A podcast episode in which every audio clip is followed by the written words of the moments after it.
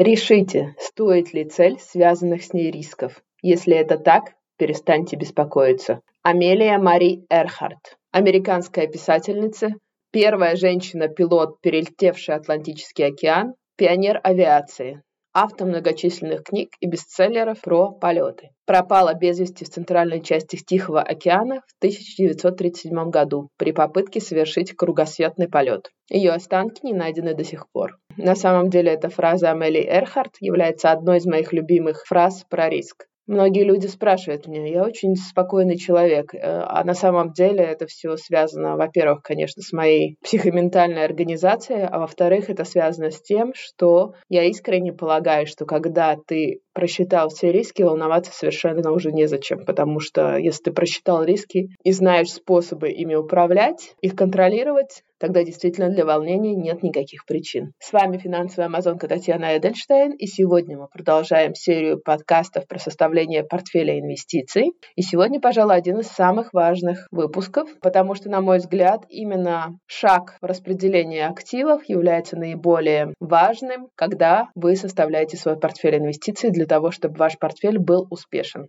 На английском это называется asset allocation или asset allocation techniques. Если хотите, распределение активов это такая большая общая картина или вид с вертолета, как это еще называют иногда, helicopter view, вашего личного инвестиционного портфеля. Какие классы активов вы хотите включить в свой портфель и в какой пропорции, и сколько денег вы хотите вложить в каждый из этих активов. Классы активов — это просто на самом деле группы схожих инвестиций. Это и акции, и облигации, и фонды, и денежные средства, и другие ценные бумаги, а также недвижимость, валюты, золото, да все, что может быть инвестицией на самом деле. Но поскольку этот подкаст в основном центрируется вокруг ценных бумаг, поскольку я не имею большого опыта с другими активами, я буду говорить исключительно про ценные бумаги. Возможно, будет понятнее, если я буду рассказывать метафорически. Представьте себе автомобиль. Вот у автомобиля есть двигатель, который двигает его вперед, то есть сжигает топливо, и посредством этого двигатель как бы производит энергию, машина двигается вперед. Это и есть акции. Акции — это то, что дает вашему портфелю разогнаться. Дальше у машины есть подушки безопасности. В случае, если происходит какое-то столкновение, у него есть подушки безопасности, бампер, ремни безопасности и прочие части, которые абсорбируют этот удар. Это облигации. Также у машины есть тормоза. Тормоза — это то приспособление, которое вам позволит мгновенно остановить машину и как бы выйти из нее. Это наличность или кэш.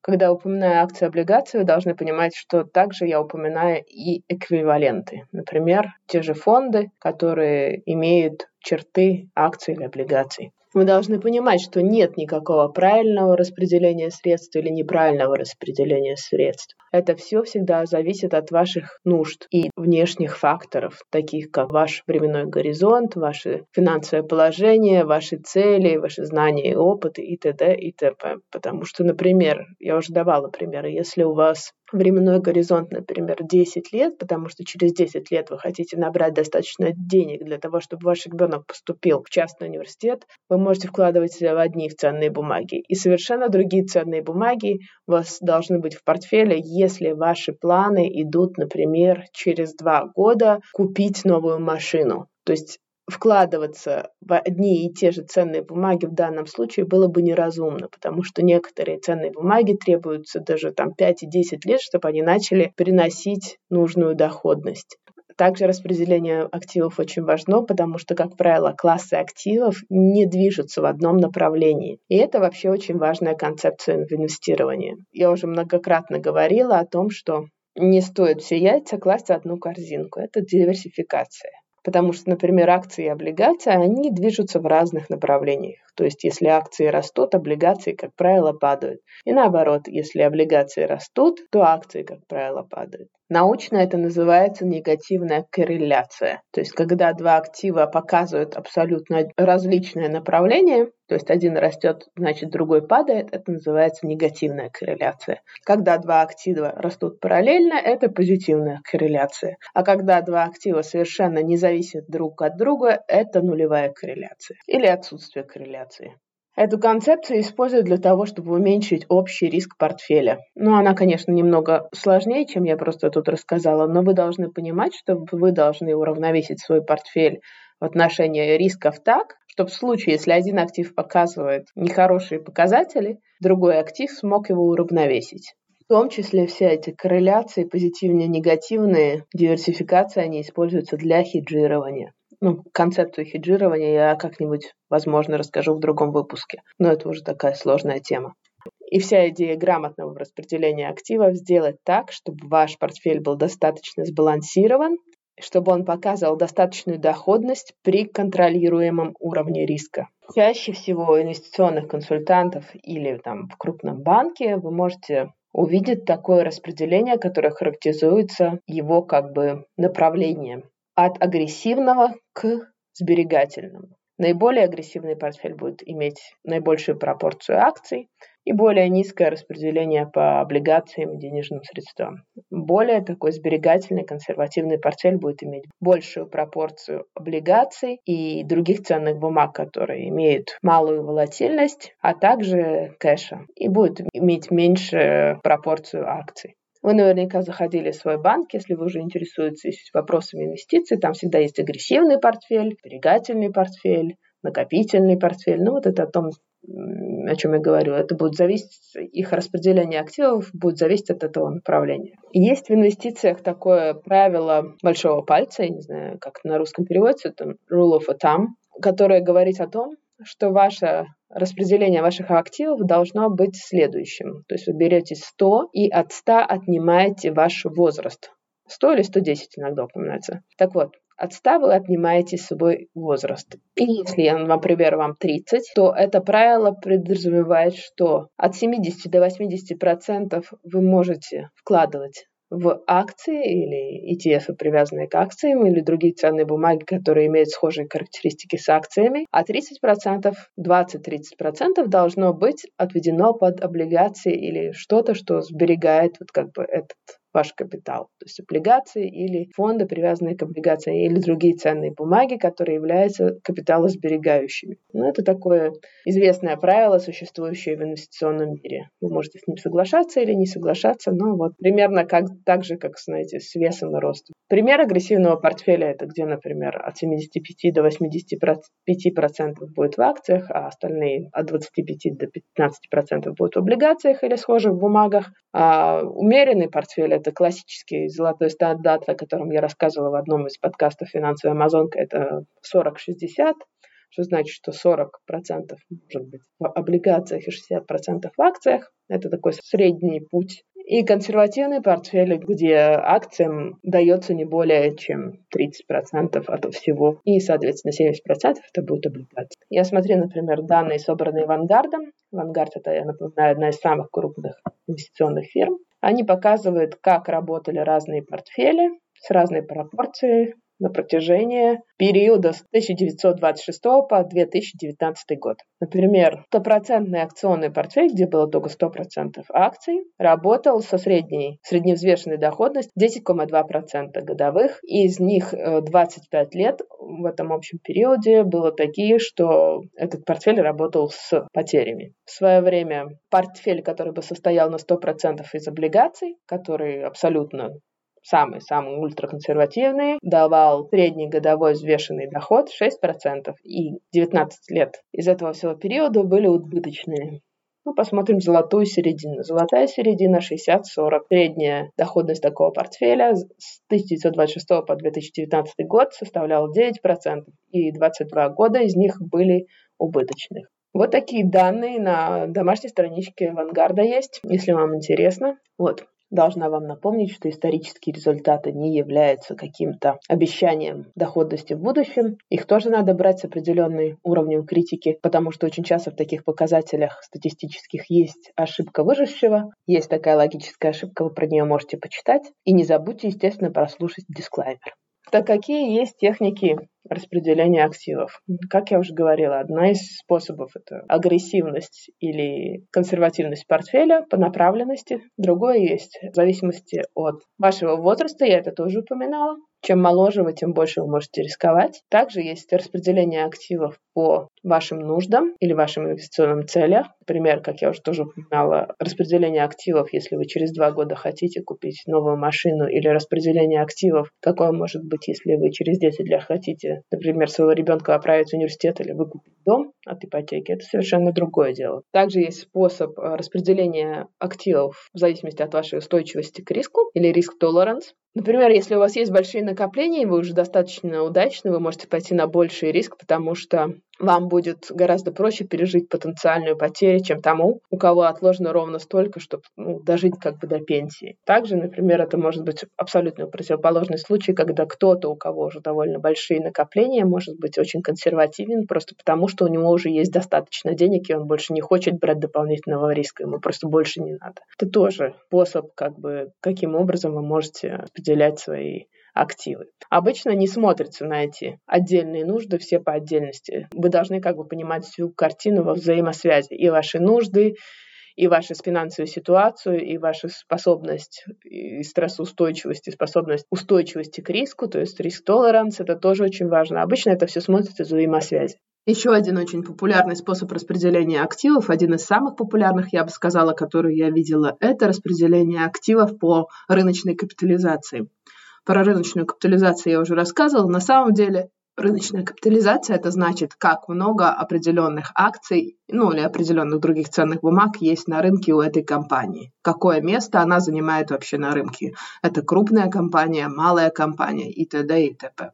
Рыночная капитализация считается, когда весь объем акций или других ценных бумаг, циркулирующих на рынке, умножается на цену этих ценных бумаг. Соответственно, допустим, если на рынке есть 100 акций, и цена у них тоже будет, 100, рыночная капитализация будет 10 тысяч. Так вот, многие люди делают аллокацию именно по рыночной капитализации. Как это выглядит, например? Допустим, 10% может быть вложены в mid-cap или акции компании средней капитализации, 40% в США large-cap или крупной капитализации, то есть крупные компании и т.д. и т.п. То есть это тоже способ очень популярный, как делают распределение активов некоторые люди, и в том числе инвестиционные консультанты. Large cap – это считается те, кто имеет капитализацию больше 10 миллиардов, и mid cap – это те, кто имеет капитализацию от 2 до 10 миллиардов долларов, и small cap или малая капитализация – это те, кто имеет от 300 миллионов до 2 миллиардов на рынке. Итак, переходим к моменту, барабанная дробь. Когда я вам обещала рассказать о том способе аллокации, о том способе распределения активов, если вы не против, я буду говорить аллокация, потому что для меня это гораздо проще, которую использую лично я. Мой подход весь завязан на риске. Для того, чтобы понять, в какой пропорции, куда я собираюсь распределять свои активы, делать аллокацию, я, учитывая то, что я все знаю себя, сколько я зарабатываю, сколько у меня ежедневенцев, какие у меня обязательства, сколько у меня накоплено, насколько хорошо я знаю те или иные ценные бумаги и все прочее, и какие у меня инвестиционные цели, лично я отталкиваюсь от показателей риска, то есть от моей способности выдерживать определенный риск, определенную неизвестность, потому что риск – это на самом деле неизвестность, уровень неизвестности, который вы можете выдержать и взять на себя эти обязательства. Перед тем, как начать куда-то вкладывать, я рисую. На самом деле у меня уже есть один большой пай-чарт. Если вы не знаете, пай-чарт – это такая круглая диаграмма или пирог, которая показывает определенные пропорции в зависимости от того, какие данные вы туда вводите. Все свои активы я могу разделить на 3 группы. Это высокорисковые активы, которые имеют потенциальную высокую доходность, но при этом очень высокий уровень риска. Среднерисковые активы, которые имеют средний уровень риска, но при этом доходность у них тоже средняя. И малорисковые активы, которые как бы сберегательный капитал, которые имеют очень маленький уровень риска, но при этом потенциальная доходность у них тоже не самая высокая. Что для меня лично значит большой риск, малый риск и средний риск? Большой риск – это значит, что я могу потерять полностью весь актив, но при этом у него невероятный потенциал роста, он может вырасти и в 5 раз, и в 10 раз. Среднерисковые активы для меня – это те активы, которые я рассчитываю при умеренном, реалистичном, плохом сценарии я могу потерять 30-40%. И малорисковые активы – это те, которые рассчитываю, что я потеряю на них не более 10-15% при умеренно плохом реалистичном сценарии. Не идет речь о том, что на нас упал метеорит или Америка начала войну с Россией. Тогда показатели моих вложений, наверное, будут наименьше из моих проблем. Конечно, как вы знаете, любые инвестиции связаны с риском, и есть риск потерять все вплоть до нуля в любом случае. Но я говорю об умеренных реалистичных сценариях. Конечно, всегда может случиться 2008 год, великий кризис, великий обвал. Такое тоже неизбежно случается. Для этого в инвестиционной науке даже есть специальное название. Это называется системический риск, которого нельзя избежать. А иногда даже есть возможность потерять больше, чем ты вложил. Но поскольку мы с вами пока еще не говорим про деривативы, то пусть у вас об этом не болит голова. С очень большой долей критического мышления относитесь к предложениям всяких чудесных брокеров Сбербанка. Я сейчас рисую большие кавычки в воздухе. Купить бинарные опционы или прочие деривативы или сложные финансовые инструменты. Для того, чтобы оперировать такими ценными бумагами, надо иметь очень хороший риск-толеранс, а также очень хорошие знания в области инвестирования. Когда я понимаю, сколько своих денег я готова вложить в те или иные активы, которые, возможно, принесут те или иные доходы, я уже начинаю выбирать индивидуальные ценные бумаги. То есть я, например, для себя понимаю, я согласна вложить не более 10% в высокорисковые активы. Я согласна вложить не более 30% в среднерисковые активы. И я согласна вложить 60% в очень малорисковые активы, которые будут приносить мне маленький доход, но при этом будут очень малорисковые. И я рисую такой большой, как бы, пай-чарт, пирог, где это все ярко отображено. То есть высокий риск я отображаю красным, средний риск я отображаю оранжевым, и низкий риск я отображаю зеленый.